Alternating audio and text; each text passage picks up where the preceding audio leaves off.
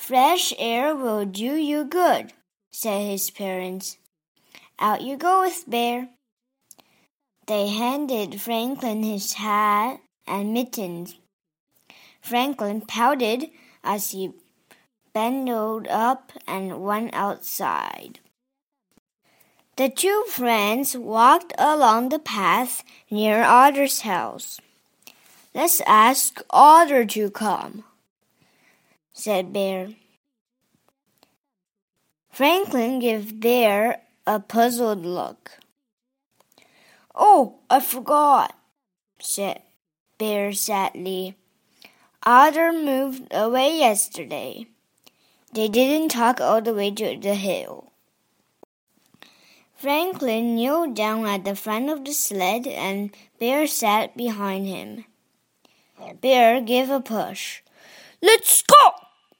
He shouted. The sled glided halfway down the slope, and then it stopped. They had landed on a bare patch. Oh no! wailed Franklin. What a terrible day! The hill was no fun, so Beaver suggested they go to the pond. When they arrived, the pond was roped off. No skating today, warned Mr. Mole. The ice is thin. Franklin lost his temper. This is my worstest day ever!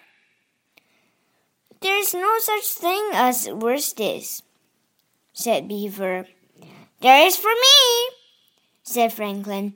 I'm leaving. Franklin stormed home.